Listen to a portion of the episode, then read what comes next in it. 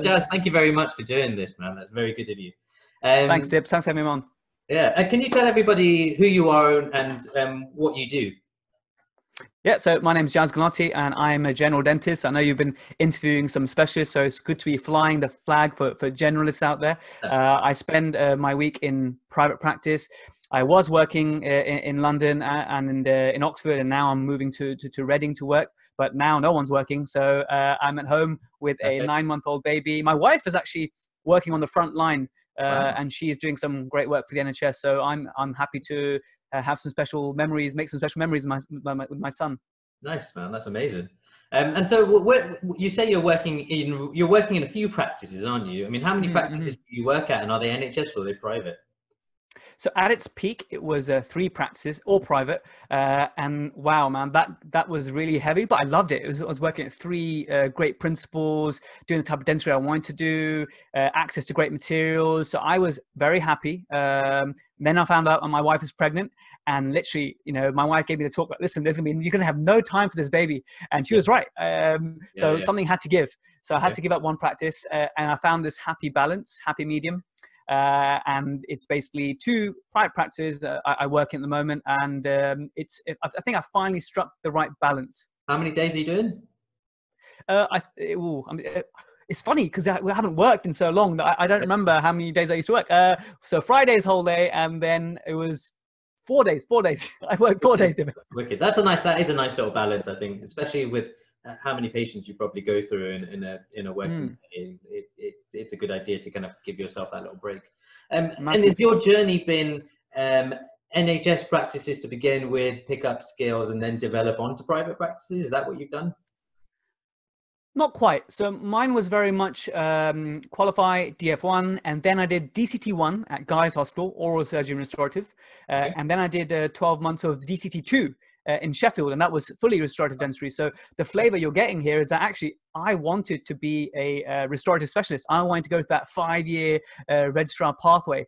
Mm. But then what happened was that when I came to Sheffield, and, and by the way, if you're listening to this and you're applying to DCT, that that post in Sheffield is phenomenal. It gave me so much hands-on experience uh, yeah. using a microscope for re-RCTs, treating yeah. tooth wear. That really gave me so much confidence and, and a real uh, developed my passion for dentistry even more. And I was, it's, it's funny because you think that having such a great restorative post would actually make me want to become a restorative specialist even more. Yeah. But what happened was that I sort of sat down and I said, why am I doing this? What's the end result? So if I was to do my five years yeah. and become a restorative specialist, what would I what do I want out of it? And the honest answer is I want it to be a really good dentist uh, and uh, be at the cutting edge of dentistry. And mm-hmm. then I thought of people like we were just talking about. We thought I, I thought of people like Chris Orr, yeah. Tidu Mankoo, yeah. Corey Farran, even yeah. general dentists, humble general dentists in the UK like Rajiv Ruwala or from Australia, Lincoln Harris. These are all GDPs, right? So I sort of came to the conclusion that you don't have to specialize um, or do any sort of formal training yeah. get any formal letters to be an awesome dentist. And I, I just felt as though the cutting edge part of it would only be, be fulfilled with private practice. So that's how that's how it came to be for me, really. Okay, so you you skipped kind of working on the UDA system down south, really. I, I did work um, UDAs part time while I was at uh, Guy's Hospital and a little bit um, Sheffield Hospital. And that was really to keep my fingers in it. So, hospital yeah. dentistry, it can slow you down, it can de skill you. So, that's yeah. why I kept up a, a, Saturday job in mixed practice, which, which, which, which was good and worthwhile doing. And, and then actually, I, I didn't want to, at that point, it was like, mm, I don't have enough of a portfolio or enough experience mm-hmm. or enough contacts yet to, to get a pr- fully private position. So then uh, me and my wife moved to Singapore uh, and we worked there for, for about 18 months uh, in fully private practice. and when that? I came back, uh, uh, oh, it was amazing. You know, great food. Uh, it's such a well located place Singapore to travel the rest of Asia. Went Malaysia, yeah. went India, went Australia, went Bali. Uh, we we ha- you know had a little fun traveling around as well as you know practicing dentistry in in a very uh, decent place like Singapore. Uh, yeah. Great weather and all that as well. But I came back with uh, an even bigger portfolio, um, okay. and I came back with some experience and. I came back at the right time. You know, sometimes you get a bit of luck, a bit of timing, uh, yeah. and then I fell into those private positions that I, I talked about earlier. Amazing. And so since you come back, so you you're you've done some more courses. What what courses have you done? And are they you know some of them university based, or are they just all kind of weekend courses? And, and how have you found them? See, I started smiling because I, I'm known to be a bit of a, a course junkie, um, and it's it's good and it's bad. It's good because I've had like a lot of exposure. I mean, uh, the amount of money I'm sure you have as well, uh, Dipesh. The amount of thousands I've spent on yeah. courses is just unreal. And yeah. I, I, literally cannot tell you all the courses I've done. It's a long, long list. Um, I guess the takeaway point is that I've got a very varied um, number of courses I've done in mm-hmm. various, you know, private courses. I've been to Dubai as well uh, for three days once. So I'm, I'm a big fan of actually traveling abro- abroad to do courses because right. you know it becomes tax deductible and you get uh, you get to meet people all over the world uh, and, and you mix travel at the same time so yeah. uh, i also went to when i was in singapore I did loads of courses i went to australia to yeah. do some courses as well and the general theme of these courses was uh, treatment planning communication tooth wear and lots and lots and lots of occlusion, which is um, something I'm interested in. And one of the reasons I did a diploma in orthodontics was because, funny, funny enough, I was doing ortho, but hand on heart, I, I feel I feel as though I was using a system, a clear alignment system, but I didn't really know the orthodontics behind it.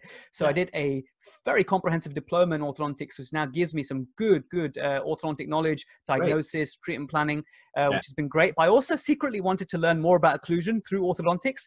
And you yeah. know what? Orthodontics, what it teaches about occlusion is you can do anything you want. Yeah, yeah, it's true, isn't it? Yeah, you can get away with more do, than. Do you, do ortho yourself? I, I'd stopped doing ortho purely because of what you said. You know, you I was using aligners and I was using different systems, and and the systems were doing the work, and I didn't really have control, and I didn't like it. So um, I've kind of gone down a different pathway. I, I stopped the orthodontics. Patients were happy with the results. But it's good. Yeah, but it's good because you made a choice to to limit something, and sometimes that's a difficult decision to make, isn't it? Yeah, yeah, absolutely. Yeah, yeah. You know, um, and I'm sure if I kept it up, I would get more into it and learn. And, and, and I'm not trying to say that people shouldn't do these systems. Mm. I just had other interests that I knew that, that now you have more time to focus on is it implants and whatnot, right? That's right. Yeah. So I was never, I was never got excited about my orthodontic patient kind of sitting in the chair, but I would get really excited when there was some surgery or some planning and, and things. Blood. Like so I, yeah, that's right. Yeah. So I knew, I knew very early that was for me anyway, but um, so where, where do we get to? So you've done you've done a diploma, you've done a lot of courses, and then occlusion is your thing. How did you get? What what, what do you, what training have you done in occlusion since then? Because it is something you're known for, isn't it? Oh, I don't know about that, but um, uh, occlusion training, right? So um, lots and lots of short courses which fueled me. I've got a really good mentor on my side, Hap Gill, who um, trained at the Pankey Institute, and he sort of uh, got me thinking about bigger cases. And the key to bigger cases is occlusion, basically. Now, how does it all fit together? Raising the vertical dimension. And as soon you start raising the vertical dimension, you're in reorganization territory. Then yeah. you need to have a good knowledge of how things fit together and how things function or parafunction over time. So I've done uh, Barry Glass Glassman. I've done a lot of the Dawson Academy. Uh, I've done Stephen Phelan's online course, which was like uh, quite a big investment at the time, but that was um, and quite different in the sense that it was purely online, uh, and I learned a lot through that. I've done some uh, training with a, a, disciple of John Kois, who, who, who was in Dubai, uh, and I've done lots and lots of other short courses looking into uh, occlusion, tooth wear, rehab. Uh, and I'm look, I'm only seven years qualified, so uh, I've got so much more that I don't know that I want to grow and grow and grow. And I think some people have criticized me uh, in, in a good way. People who, who, you know, my friends who care about me, they've criticized me and said that, Jaz, you're going to confuse yourself. You're going to listen to one school of thought and the other school of thought, and you're going to confuse yourself. You know, yeah. It may make sense. However, for me, it's been so good and powerful to know how each camp, how Kois differs from Dawson and what they believe. And actually, sometimes I find a patient who I know that the Kois way of thinking might actually benefit that patient more than the Dawson or the Pankey way. So th- I've actually uh, learned a lot from varying my sort of uh, the, the camps of uh, you know Frank Spear, for example. A lot of his yeah. online content I've consumed, so it's, it's been great. Amazing, very good. And um, so you so you you've kind of you kind of decided and decided on what kind of courses you want to do, what kind of direction you want to go, and and the benefits of that for you is you can kind of chop and change but also kind of look at multiple people's philosophies rather than if you were, for example, doing something with Eastman, you know, that's Eastman philosophy and that's the way you're taught. Yeah. Um, and, and, are you happy with the way you do you ever wish that you could go back and go and, and do a formative training, specialist training pathway? I think I think I'm happy with the decisions I've made, uh, not specialized, but some of my very close friends are specialists or specializing. And, you know, I love their dedication uh, and their laser focus on, on one field. But yeah. I, I just like being a generalist. I, I like, I still like treating children. I still uh, like making some dentures now and again. So I, I, I, like it. And the, although being a general dentist, sometimes it can be more difficult because you have to be good at everything rather than amazing at one thing. You have to be good at everything. That can be difficult. Yeah. However, I think sometimes we get to cherry pick and, and pick that low hanging fruit. So, you know, you could still sub-specialize as a general dentist in uh, you know whatever interest that you have. So yeah. for me i'm happy with the decisions i made. You never know five years from now you might you might see me starting an M dent and something. You just yeah. don't know the way, where the world's going to take you. But for now i'm i'm fairly happy and i'm still learning. I think my next area to learn more about is uh, airway sleep apnea which i've started to learn a bit more about as well and how that sort of interplays with the occlusion and parafunction and whatnot. So right. there's so much more to learn. Yeah. Amazing um, and I mean, so uh, you haven't, so you haven't done like a one course which is like a, a restorative year course, have you? It's more like little things you're interested. So, so the reason I didn't do, I considered doing a year-long course yeah. very much, and you know, there, there's Richard Porter who I look, look up to very much, Chris Orr, all these courses out there, and they were open to me. But because I had the six months at Guy's Hospital in restorative and a whole 12 months in restorative um, at Sheffield. Yeah. Uh, I, I, don't I mean, not that I wouldn't have learned anything from doing those year long courses, but that was my year long course, the yeah. whole year that I did, um, yeah. treating some, you know, good complex cases hands on with some really um, good, meaningful supervision. Yeah. So I didn't think I needed to then also do a year long course because I had some good uh, grounding and experience from my hospital posts. Amazing. Good. And um, so, what kind of tips do you have for people who are kind of either kind of finishing university or kind of in their VT year or, or soon afterwards to improve their skills? If there were kind of three pieces of advice you could give people in their first five years, what what would it be? Okay, so one thing that I did uh, straight after qualifying is I did as many of the Section 63 uh, and cheaper courses that I could. So if you're in London, for example, the eWisdom website, uh, or if you're in uh, various parts of uh, the country, there's like max courses. So basically, deanery funded courses, and they're like you know 150 pounds, 50 pounds, 200 pounds for these same lecturers that may be giving a lecture somewhere for a thousand, eight hundred pounds. You know, so definitely I, I did so much CPD during my DF1 year. It was, it was, it was actually insane. So find these cheap courses. And nowadays online uh, there's so much you can find online for a good price because i know straight after straight after uni you don't probably have much money but it's so important to still upskill. And that's how you build your network as well. So lots of cheap courses you know get your education. The other thing i'd say to a young dentist uh, recent qualifying would be uh, have the right mindset and obviously, we, we can't go too much into what exactly is a growth mindset, but I, can recommend a book.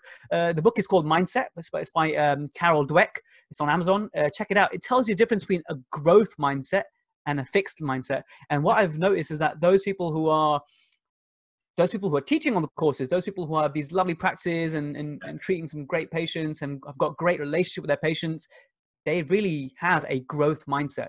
So I'd say have the right mindset. So we've covered education, we've covered uh, mindset, uh, and I think one last thing I'd say is find a community of practice. So one of the other things I did in 2014 was I did a, a postgraduate certificate in dental education. So yeah. something I'm, I'm quite passionate about is uh, learning and teaching. So um, for me to fit into dental tubules as a community of practice is good.